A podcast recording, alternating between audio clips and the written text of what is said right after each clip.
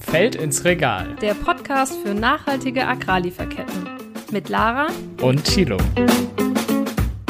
So Leute, ich hoffe, ihr habt dieses Jahr schon mal die Möglichkeit gehabt zu grillen.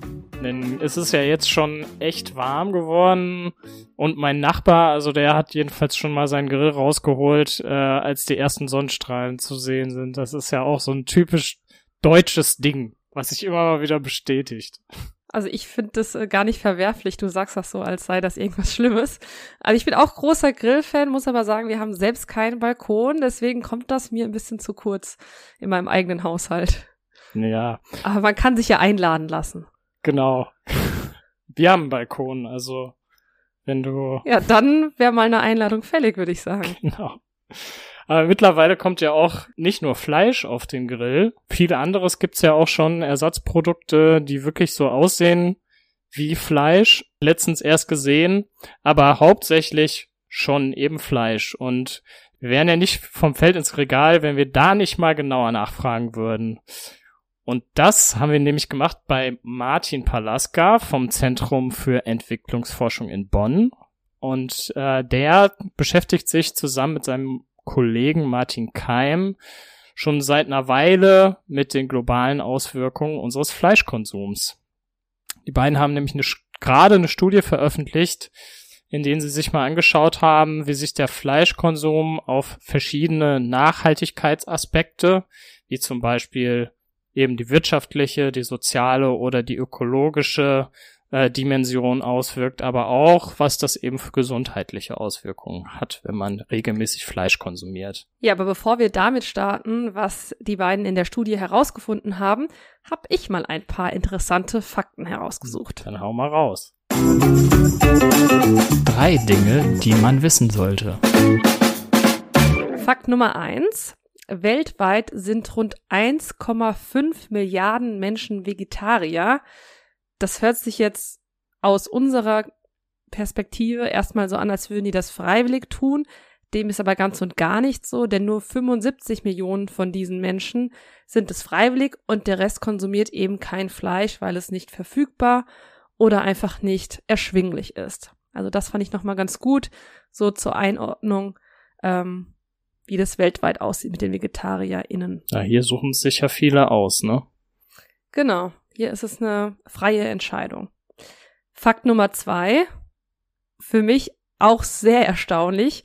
Die fünf größten Fleisch- und Milchkonzerne emittieren genauso viele klimaschädliche Gase wie Exxon. Und Exxon ist ja der größte Mineralölkonzern der Welt. Also eine Menge klimaschädliche Gase, die eben für Fleisch und andere tierische Produkte draufgehen kommen wir auf jeden Fall später auch nochmal drauf zu sprechen. Genau, hier schon nur ein kleiner Vorgeschmack. Und Fakt Nummer drei, ähm, kannst du ja auch mal Stellung zu beziehen. In Deutschland verzehren Männer im Durchschnitt etwa doppelt so viel Fleisch und Wurst pro Tag wie Frauen. Mhm. Ja, also kann ich tatsächlich bei uns schon so sagen. Also ich bin ähm, ein Flexitarier, so wie man es nennt äh, heutzutage mhm. und meine Frau ist tatsächlich Vegetarierin. Okay, also ihr passt sozusagen genau in diese Statistik rein. Genau, obwohl das, obwohl ich im Vergleich, glaube ich, doch echt wenig Fleisch äh, esse. Ja, da haben wir auch noch eine interessante Zahl zu, wo wir da durchschnittlich liegen in Deutschland. Ähm, kurze Side Note aber noch, diese ähm, Fakten stammen alle aus dem Fleischatlas der Heinrich Böll Stiftung und die verlinken wir euch nochmal in den Show Notes. Da sind super viele interessante Fakten rund um das Thema Fleisch drin. Ja, das waren schon ein paar erstaunliche Fakten auf jeden Fall über den Fleischkonsum oder äh, über auch die Auswirkungen unseres Fleischkonsums. Ähm, die Frage, die sich da stellt, ist, äh, müssen wir jetzt eigentlich alle Vegetarier werden, wenn wir beispielsweise das Klima retten wollen? Und äh, wenn wir diese Frage klären wollen, ähm, müssen wir, glaube ich, erstmal in die Geschichte des Fleisches schauen. Also wie hat sich eigentlich der Konsum verändert? Und wenn man das damals mit heute vergleicht, also wenn man beispielsweise 1960 und heute vergleicht, dann hat sich der Fleischkonsum aufgepasst fast vervierfacht. Und die Zukunft äh, sieht da laut Martin äh, Palaska nicht unbedingt rosiger aus. Also es wird eigentlich davon ausgegangen, dass der Fleischkonsum weiter wächst, ähm, auch deutlich bis 2050, vor allem weil die Bevölkerung wächst und weil die Leute immer reicher werden. Und dadurch, das sind so die beiden Hauptgründe, warum der Fleischkonsum eigentlich auch erwartet wird, dass er weitergeht und weiter wächst. Dann zumindest bis 2050. Und ab 2050 wird es dann natürlich schwierig vorherzusehen, wie sich äh, die Welt entwickelt. Also da gibt es verschiedene Szenarien, äh, je nachdem, ob sich wirklich auch äh, nachhaltigere Denkweisen durchsetzen. Könnte sogar sein, dass man 2000, äh, dass man 2100 schon wieder auf ähnlichen Niveaus ist wie heute. Ähm, es kann aber auch sein, dass das ähm, immer weiter wächst, wo natürlich dann irgendwann auch geguckt wird, wo, äh, wo die planetaren Grenzen sind und es noch unklar ist, wie weit es denn überhaupt wachsen kann. Aber bis 2050 ist eigentlich relativ klar, dass es ähm, weiter wächst. Da finde ich zumindest irgendwie schon krass, dass wir da mit unserem Konsum selbst hier noch nicht so ganz am Ende sind. Also man fühlt sich irgendwie so umgeben von echt Veggie-Steaks und vegetarischen Alternativen und wie gesagt, viel Gemüse landet ja auch auf dem Grill. Ähm, also man hat so das Gefühl, es würde sich da viel tun und dann wird irgendwie so einem klar, dass es einige Länder gibt, in denen es mit dem Wohlstand gerade erstmal anfängt, beziehungsweise in denen er wächst und damit auch eben der Bedarf nach Fleisch. Mhm. Bevor wir gleich auf die globale Ebene gucken, nochmal kurz hier in Deutschland geblieben. Es ist nämlich tatsächlich so, dass die Nachfrage in einigen Industrieländern wie auch in Deutschland leicht sinkt, also wirklich ganz leicht. Ähm, eben aufgrund der Bedenken, die wir, glaube ich, alle ähm, haben, der eine mehr, der andere weniger, zum Thema Gesundheit, Tierwohl, Umwelt, Klima. Aber feststeht, eine richtige Kehrtwende gibt es eigentlich noch nicht und wir sind immer noch auf einem super hohen Niveau hier in Deutschland. Also wir konsumieren ungefähr 80 Kilogramm ähm, Fleisch pro Jahr, obwohl es nicht mal ganz so leicht ist, das zu berechnen. Da kommt dann noch äh, Nahrungsmittelabfall äh, hinzu und Nahrungsmittelverschwendung, aber so ungefähr bei 80 Kilo pro Jahr und pro Person sind wir. Ähm, das ist natürlich deutlich über dem weltweiten Schnitt. Ähm, es ist aber zum Beispiel unter dem, was die Amerikaner oder Australier essen. Aber Deutschland ist schon eher hoch auf jeden Fall. Ja, also 80 Kilo. Ich finde, die Zahl ist richtig krass. Ähm, wir haben mal geschaut, es gibt auch ähm, Studien, die sagen, es sind um die 60 Kilogramm. Es kommt ein bisschen drauf an, ob man noch ja Abfälle und Nahrungsmittelverschwendung dazu rechnet. Aber es ist und bleibt einfach eine super hohe Zahl.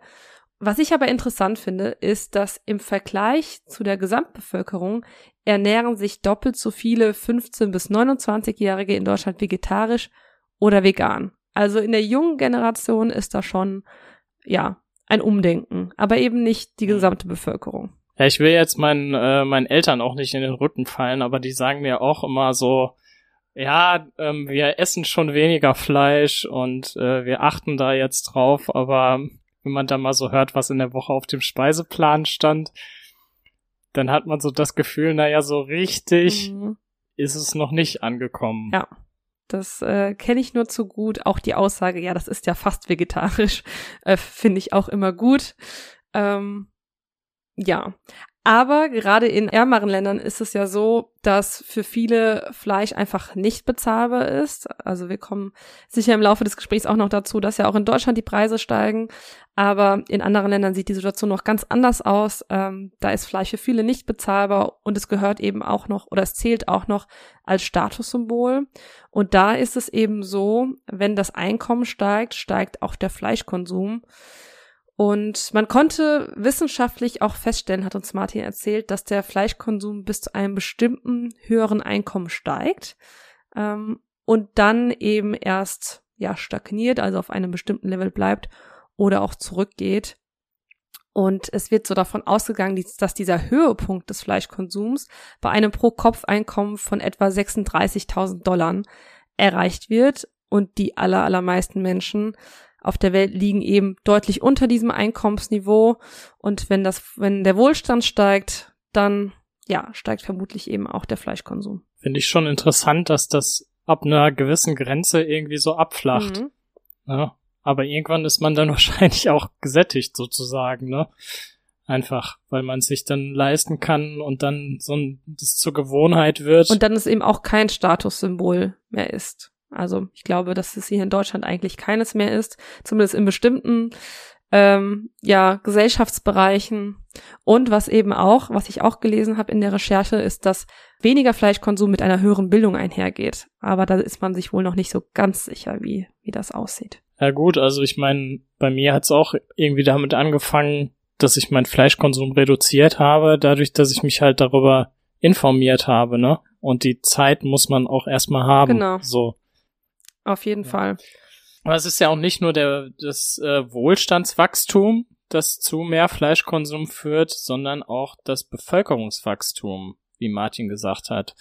Und dazu gehört natürlich auch mehr Fleisch. Ne? Wenn die Bevölkerung wächst, dann äh, braucht sie mehr Nahrung und dazu gehört, wie gesagt, Fleisch. Aber dann braucht man natürlich auch Fläche für die Tiere einerseits und natürlich auch Fläche für das Futter, was sie bekommen. Das kommt ja auch nicht von irgendwoher. Mhm. Und dazu habe ich auch ein paar interessante Fakten gelesen, und zwar zum Thema Fläche. Ich finde es krass, halte ich fest. Inzwischen werden rund 40 Prozent des Ackerlandes auf der Welt zur Futtermittelproduktion genutzt. Also 40 Prozent der Fläche nutzen wir eigentlich nicht, um direkt Lebensmittel für den menschlichen Konsum herzustellen, sondern erstmal nur für Futtermittel. Und hm. Futtermittel besteht eben zu einem großen Teil aus Soja. Ähm, und ja, vielleicht habt ihr da auch schon Bilder gesehen, ähm, dass Soja eben auf riesigen Feldern angebaut wird. Und ja, es teilweise echt erschreckend ist, wenn man nur bis zum Horizont Sojafelder sieht und vor allen Dingen eben weiß, dass da teilweise vorher oder häufig vorher Regenwald stand. Ähm, das ist besonders in Brasilien ein super großes Problem. Und ja, diese neuen Flächen, die dadurch geschaffen werden, ja, ist natürlich super schlecht fürs Klima, äh, weil der Regenwald so große Mengen Treibhausgase bindet und diese Flächen könnten auch anders genutzt werden. Ja, und wer jetzt glaubt, ähm, ja, okay, ist ja nicht nur Soja für die Tiere, sondern was ist eigentlich mit den ganzen Veggie-Produkten? Die machen doch bestimmt auch genauso die Umwelt kaputt. Und da muss ich euch leider enttäuschen. Da sieht's nämlich anders aus. Ich glaube, dass ungefähr 95 Prozent des Sojas auf Futtermittelproduktion entfallen. Und das meiste Soja, was wir hier in Deutschland trinken und noch essen, wird auch hauptsächlich tatsächlich in ähm, Deutschland, Italien, Frankreich, zum Teil Kanada produziert. Also das ist äh, eigentlich nicht das, wofür der Regenwald ähm, im Amazonas abgeholzt wird. Ja, also der Regenwald wird eben vor allem für Futtermittel abgeholzt und nicht für zum Beispiel meine Sojabratwurst. Und ähm, neben den negativen Auswirkungen auf das Klima und die Biodiversität führt die Entwaldung auch dazu, Landkonflikte zu verursachen. Also ähm, verletzt es damit auch die Rechte indigener Gemeinschaften, die in und mit den mit dem Regenwald oder mit den Wäldern leben, davon auch leben sozusagen. Also ein großes Problem. Und wir haben dazu auch schon mal eine extra Folge gemacht. Äh, in Folge 36 geht es nämlich darum, wie unser alltäglicher Konsum mit der Entwaldung zusammenhängt. Und da spielt das Thema Fleischkonsum auch eine ganz große Rolle. Ja, und du hattest gerade schon die Biodiversität angesprochen. In diesem Jahr kam auch eine interessante Studie vom WWF heraus, die sich damit befasst, welchen Fußabdruck Lebensmittel eigentlich auf die Biodiversität haben. Also CO2-Fußabdruck ist uns wahrscheinlich allen mittlerweile geläufig, aber es gibt eben auch einen Biodiversitätsfußabdruck. Und den mit Abstand größten Anteil am Fußabdruck Biodiversität haben eben mit 77 Prozent tierische Lebensmittel, also Fleisch, Wurst, Eier und Molkereiprodukte. Und Schuld daran ist eben vor allem der Sojaanbau, den wir gerade diskutiert haben. Dazu kommt noch, je mehr Wälder für Futtermittel gerodet werden, desto mehr schrumpfen auch die Lebensräume der Wildtiere, die darin leben. Und dadurch wird eben der Kontakt zwischen Menschen und Tieren enger und wo Tier und Mensch aufeinandertreffen, äh, da wird natürlich auch die Übertragung von Viren begünstigt und die Entstehung neuer Pandemien. Ja, und das wollen wir alle nicht mehr erleben. Das sollten wir dringlichst verhindern. Ähm, worüber wir jetzt aber auch noch nicht gesprochen haben, ist das ganze Thema Treibhausgase. Also wir hatten jetzt schon verschiedene ja, Aspekte, ähm, Biodiversität, ähm, Flächen, indigene Gemeinschaften. Du hast gerade die Lebensräume von Wildtieren genannt, aber das ganze Thema Treibhausgase ähm, ist ja auch ein ganz wichtiges und es wird davon ausgegangen, dass unsere Ernährungssysteme, also die Art und Weise, wie wir einfach unsere Lebensmittel anbauen, ungefähr ein Drittel der Treibhausgase, also der menschengemachten Treibhausgase verursacht und der Tiersektor, über den wir ja heute reden, ähm, etwa über die Hälfte von diesen Treibhausgasen aus unserer Ernährung. Und da einen besonders großen Part machen halt Wiederkäuer aus, also Kühe. Die stoßen nämlich eine super große Menge Methan aus. Und das führt uns zu unserer Anfangsfrage zurück. Müssen wir denn alle, um das Klima zu schützen, jetzt Vegetarier und VegetarierInnen werden? Rein aus Klimasicht wäre das das Beste, wirklich ähm, auf Tiere komplett zu verzichten. Aber ähm, Tierkonsum und auch das, das Halten von ihnen hat natürlich auch noch andere Vorteile. Also ähm, das ist eine gute Quelle von guten Nährstoffen, ähm, gerade in entwicklungsschwachen Regionen, wo es auch sehr starke äh, Saisonalität gibt und vielleicht Früchte und, und Gemüse nicht immer verfügbar sind. Genau da können Tiere schon auch eine sehr wichtige Rolle in der Ernährung spielen. Und sie sind halt auch die Quelle von, von Einkommen, ähm, sind Versicherungen, sind auch wichtige kulturelle Objekte in vielen, äh, vielen Regionen. Und da sozusagen das komplett zu verbieten, ähm, würde eigentlich sehr großen Schaden anrichten. Ja, und gerade für Frauen, hat Martin auch gesagt, spielt die Tierhaltung in diesen Regionen eine ganz wichtige Rolle. Also ist, wie er schon gesagt hat, eine Art von Absicherung, auch eine Art von Unabhängigkeit. Also geschätzt leben weltweit mehr als 200 Millionen Menschen in Hirtenvölkern, die mit ihren Nutztieren über die abgelegensten Weiden umherziehen und ihre Tiere für Fleisch, Milch, Wolle heute Dünger und Brennstoff nutzen. Also ganz großer Unterschied zu dem, wie wir hier eigentlich unsere Tiere behandeln und nutzen sozusagen, was ja auch schon irgendwie nicht so schönes Wort ist, ähm, wenn es um Lebewesen geht. Ähm, auf jedem Kontinent der Welt, vor allem in den trockensten, steilsten und kältesten und heißesten Gebieten, gibt's immer noch Hirtenvölker, die mit äh, Herden von beispielsweise Alpakas, Kamelen Rentieren, Rindern, Schafen, Wasserbüffeln und was es da nicht alles gibt, äh, die Gebiete der Erde bewirtschaften, ähm, die eben kaum eigentlich anders genutzt werden können. Also gleichzeitig geht dabei eben auch keine Fläche verloren, sozusagen, die man eben anders nutzen könnte. Ja, und diese Form der Tierhaltung ist eben auch wirtschaftlich sehr wichtig für die Menschen, weil es ihnen ein Einkommen bringt und wie du sagst, es schadet kaum Klima oder Umwelt, denn es sind eben nicht wie bei uns diese Hochleistungstiere, die in sehr, sehr kurzer Zeit ähm, ja an Masse zunehmen müssen und dann auch nur sehr kurz leben. Ähm, und für dessen Futteranbau, wie wir eben besprochen haben, halt auch Wälder gerodet werden.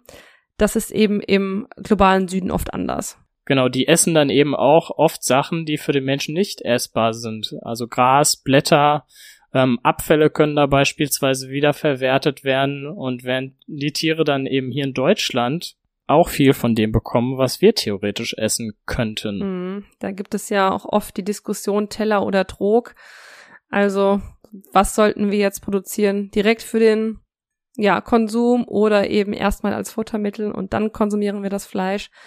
Wir haben Martin aber auch mal gefragt, wie wichtig denn eigentlich Fleisch neben dem Einkommen auch für die Ernährungssicherung von diesen Menschen ist. Der Beitrag ist ein sehr großer, ähm, eben weil es auch eine Quelle von äh, sehr äh, mikronährstoffreichem Essen ist, was auch über das ganze Jahr verfügbar ist. Keiner von uns muss eigentlich Fleisch essen. Man kann auch ein, äh, ein gesundes Leben führen, ohne ähm, Fleisch zu essen. Das ist möglich. Aber es gibt eben Probleme, wenn Märkte nicht erreichbar sind, ähm, wenn man einen sehr starken Einfluss von Saisonalität hat, ähm, auch vielleicht, wenn man gar nicht genau weiß, was für Lebensmittel man konsumieren müsste, um dann gewisse Mikronährstoffe zu decken. Da ist es eventuell leichter, dann Tiere oder Fleisch zu essen, ähm, wo eben sehr viele Mikronährstoffe dann auch drin sind. Ja, es liegt, wie du sagst, vermutlich auch daran, dass man sich sehr gut damit auskennen muss und auch einfach Zeit investieren muss, um eben diese Nährstoffe über andere Lebensmittel aufzunehmen. Und ja, es gibt diesen gesundheitlichen Vorteil, aber ja, es gibt weitere Vorteile von Viehzucht im globalen Süden, die eben auf der Hand liegen. Und ich finde das eigentlich sehr wichtig und gut, sich das mal vor Augen zu führen und bei dem Thema auch zu differenzieren. Ähm, das ist auch das, was bei Martin und seinem Kollegen in der Studie so herausgekommen ist, dass wir natürlich in Ländern mit sehr hohem Konsum und auch sehr hohem Einkommen wir ganz schnell diesen Fleischkonsum reduzieren müssen auf ein ja klimaverträgliches Niveau, aber dass eine vegetarische Ernährung eben nicht für alle Menschen auf der Welt die nachhaltigste Lösung ist, zumindest wenn man jetzt Nachhaltigkeit in verschiedenen Dimensionen betrachtet. Martin hatte ja gesagt, wenn man nur die Klimasicht hat und nur auf die Treibhausgase schaut, dann wäre es natürlich am besten, wenn wir alle morgen aufhören, Fleisch zu essen. Aber wenn man eben noch andere Faktoren betrachtet, dann ist eben diese ja, Viehzucht, wie sie traditionell eben es auch noch gibt, eigentlich vertretbar. Ich sehe es auch so, dass es unrealistisch ist, dass wir alle Vegetarier werden. Ich glaube, dass wir es auch nicht müssen. Also wir können auch 10 Milliarden Menschen äh, ernähren mit Fleisch. Mhm. Deutlich weniger, also bis zu ja, 20 Gramm pro Tag im Schnitt, glaube ich, sind das. Also deutlich, deutlich weniger, als es jetzt ist, aber es ist nicht so, dass wir alle Vegetarier werden müssen. Ja, 20 Gramm pro Tag ist schon sehr wenig. Wenn wir das mal auf die Woche hochrechnen, 140 Gramm pro Woche. Ja, wenig, wenig vielleicht im Vergleich dazu, was wir eigentlich gewöhnt sind. Ja, genau. Da sieht man mal wieder die, die Diskrepanz eigentlich. Also wir, wir, wir empfinden das als wenig. Ich glaube, viele ähm, Menschen empfinden das als wenig, weil sie es schon als Einschränkung betrachten, wenn sie vielleicht ja jeden zweiten Tag nur Fleisch essen. Ähm, aber da komm, kommst du mit deinen 140 Gramm in der Woche eben nicht weit. Ja. ja. Für so ein Steak müsste man dann also ein, zwei Wochen warten, ne? Genau, da müsste man sich ein paar Wochen ansparen, um sich das dann wieder, ja, gönnen zu können, sozusagen. Ja, ja. ja und die ganze moralische und ethische Diskussion haben wir jetzt mal ganz ausgeklammert, ähm, wie ihr wahrscheinlich gemerkt habt. Das ist natürlich eine ganz persönliche Entscheidung, ob man ja Tiere essen möchte oder oder tierische Produkte verzehren möchte oder eben nicht. Äh, wir haben jetzt mal nur aufs Klima, auf die Umwelt, auf die Biodiversität und eben andere Aspekte geschaut. Und dann ist eben nicht die Frage, ob alle Menschen nie mehr Fleisch essen dürfen, sondern die viel wichtigere Frage ist, wie viel? Spoiler, sehr, sehr, sehr wenig. Und wie wir eben die Tiere halten. Aber ich finde auch, für Deutschland zumindest ist klar, wo wir die Wahl haben zwischen ganz vielen verschiedenen Produkten auch, da sollten wir zumindest unseren Konsum stark reduzieren. Und wir haben auch mal Martin gefragt, wie man das vielleicht erreichen könnte. Also ich glaube, da braucht es eine Vielzahl von verschiedenen Hebeln. Ähm, die können relativ weich sein, davon, dass solche Themen auch in der Schule mehr behandelt werden, ähm, dass generell mehr ähm, Bewusstsein für dieses Thema und für diese Problematik in der Bevölkerung entsteht. Ich glaube aber, dass das nicht reichen würde. Ich glaube, dass wir da auch ähm, stärkere Hebel brauchen, zum Beispiel über eine CO2-Steuer, ähm, die sozusagen auf alle Lebensmittel verhängt wird, je nachdem, wie viel CO2 eben dann bei der Produktion entsteht. Ähm, das halte ich für richtig. Und auch sowas wie den, äh, wie fleischfreie Tage in Kantinen, muss ich sagen, halte ich eigentlich für eine gute Idee. Ja, fleischfreie Tage in, Tage in Kantinen haben die Grünen, glaube ich, auch mal für eine gute Idee gehalten. Ja, und damals wurden sie sehr stark belächelt, muss man sagen. Und das Ganze war ein großes politisches Fiasko. Ja, belächelt ich, ist noch nett ausgedrückt, ne? Also ja. die haben da schon sehr viel Gegenwind für bekommen. Ja, aber ich glaube, wir sind äh, da mittlerweile auch an einem anderen äh, ja, Punkt in der ganzen Debatte. Also wie Martin eben auch vorschlägt, warum nicht? Äh, warum muss es immer auch eine Alternative mit Fleisch geben? Ich hätte da jetzt persönlich auch nichts gegen. Nee, ich muss auch sagen, da habe ich nichts gegen. Wäre mal interessant zu hören, tatsächlich, wie das Stimmungsbild jetzt gerade so ist, ob sich da wirklich was getan hat oder ob ja. wir da mehr aus unserer Bubble auch wieder raussprechen. Ja? Das kann natürlich auch sein, dass das, dass das mein Umfeld ist, was da wenig gegen hätte, aber andere vermutlich schon. Was ich aber auch einen interessanten Vorschlag finde, der ja auch viel diskutiert wird, ist eben eine CO2-Steuer auf ähm, Lebensmittel. Und ähm, da gab es auch letztens einen Artikel zu in der Zeit, dass äh, Rindfleisch äh, fünfmal so teuer sein müsste, wenn man eben die ganzen externen Kosten die damit einhergehen, mit einberechnen würde. Ich finde den Ansatz auf jeden Fall interessant. Äh, es gibt ja auch für andere Lebensmittel schon so Pilotprojekte, die irgendwie den, den wahren Preis, also den True Price äh, in den, in den Lebensmittelmärkten ähm, mal angegeben haben. Also was würde eigentlich ein Produkt wirklich kosten, wenn wir alle externen Kosten einberechnen würden. Und das ist schon ziemlich erschreckend. Auf der anderen Seite, wenn wir wieder so Debatten führen über, wie erschwinglich müssen eigentlich Lebensmittel sein, ähm, ja, sehe ich da vielleicht auch für sozial schwächere mhm. ähm, Menschen, Familien wiederum ein Problem. Ne? Ja, und das sind wirklich ja politische Fragen, die man da lösen muss. Wie viel Fleisch mu muss man sich leisten können? Ähm, ja, ich finde, es ist eine ganz schwierige Debatte, da auf der einen Seite Klima und Umwelt richtig abzubilden, auf der anderen Seite irgendwie sozial verträglich zu sein. Also neben den politischen Lösungen gibt's ja auch noch so Sachen wie, wie Laborfleisch, ja, mhm. was jetzt was jetzt gerade ja auch ausgetestet wird und es gibt ja auch noch Alternativen wie zum Beispiel Insekten. Also ich weiß nicht, ob du mal Insekten probiert hast. Ich hab's gemacht und ja, das ist überraschenderweise ganz lecker eigentlich. Also, also wenn man diesen ersten Ekel überwunden hat, finde ich das eigentlich gar nicht so schlimm. Also ich muss auch ehrlicherweise sagen, dass ich es manchmal ganz paradox finde, dass wir Tiere wie Schweine, die auch super intelligente Tiere sind, einfach wie selbstverständlich essen und bei anderen Tieren diese Hürde haben. Also ich finde, es ist, äh, ja, passt nicht zusammen. Ja. Ähm, von daher, ja, aber bist du denn, bist du, du bist aber auch keine Vegetarierin, oder? Genau, also mir geht's eigentlich so wie dir, dass ich ähm, immer weniger Fleisch esse. Ähm, aber ab und zu trotzdem noch, ich kaufe jetzt selbst keins. Ähm, aber ich muss sagen, es wird ja auch viel gehatet, aber ich finde diese Veggie-Ersatzprodukte echt ganz gut. So gerade für den Übergang. Ähm, dann holt man sich halt mal eine Veggie-Wurst, hat das Gefühl, man man isst wie alle anderen mit und ja, ich glaube, irgendwann braucht man die vielleicht nicht mehr, wenn man komplett umgestellt hat, aber ja, ich kann ehrlicherweise ähm, diese Kritik an diesen Produkten nur bedingt verstehen. Ja, ich glaube, man muss sich da so ein bisschen durchprobieren. Einfach. Ja. Also, ich meine, bei Fleisch schmeckt einem ja auch nicht alles. Genau. Ja. Also, dann muss man halt das finden, was, was einem gut schmeckt und was irgendwie dem am nächsten kommt, was man fleischtechnisch mhm. ähm, gerne isst. Aber es wird ja. ja oft kritisiert, warum man das dann in eine Wurstform pressen muss oder in andere. Okay. Aber äh, why not? Es ist immer noch besser, als äh, wenn man jetzt ja nichts an seinem Fleischkonsum ändern würde. Ähm, ja. Das ist zumindest meine Meinung. Und ja, ich glaube, uns beide würde auch mal interessieren, was ihr zu dem Thema zu sagen habt, äh, wie ihr euch ernährt, was für euch so die Lösungen sind, wie wir ja besonders in Deutschland eben dazu kommen, dass wir alle weniger Fleisch konsumieren.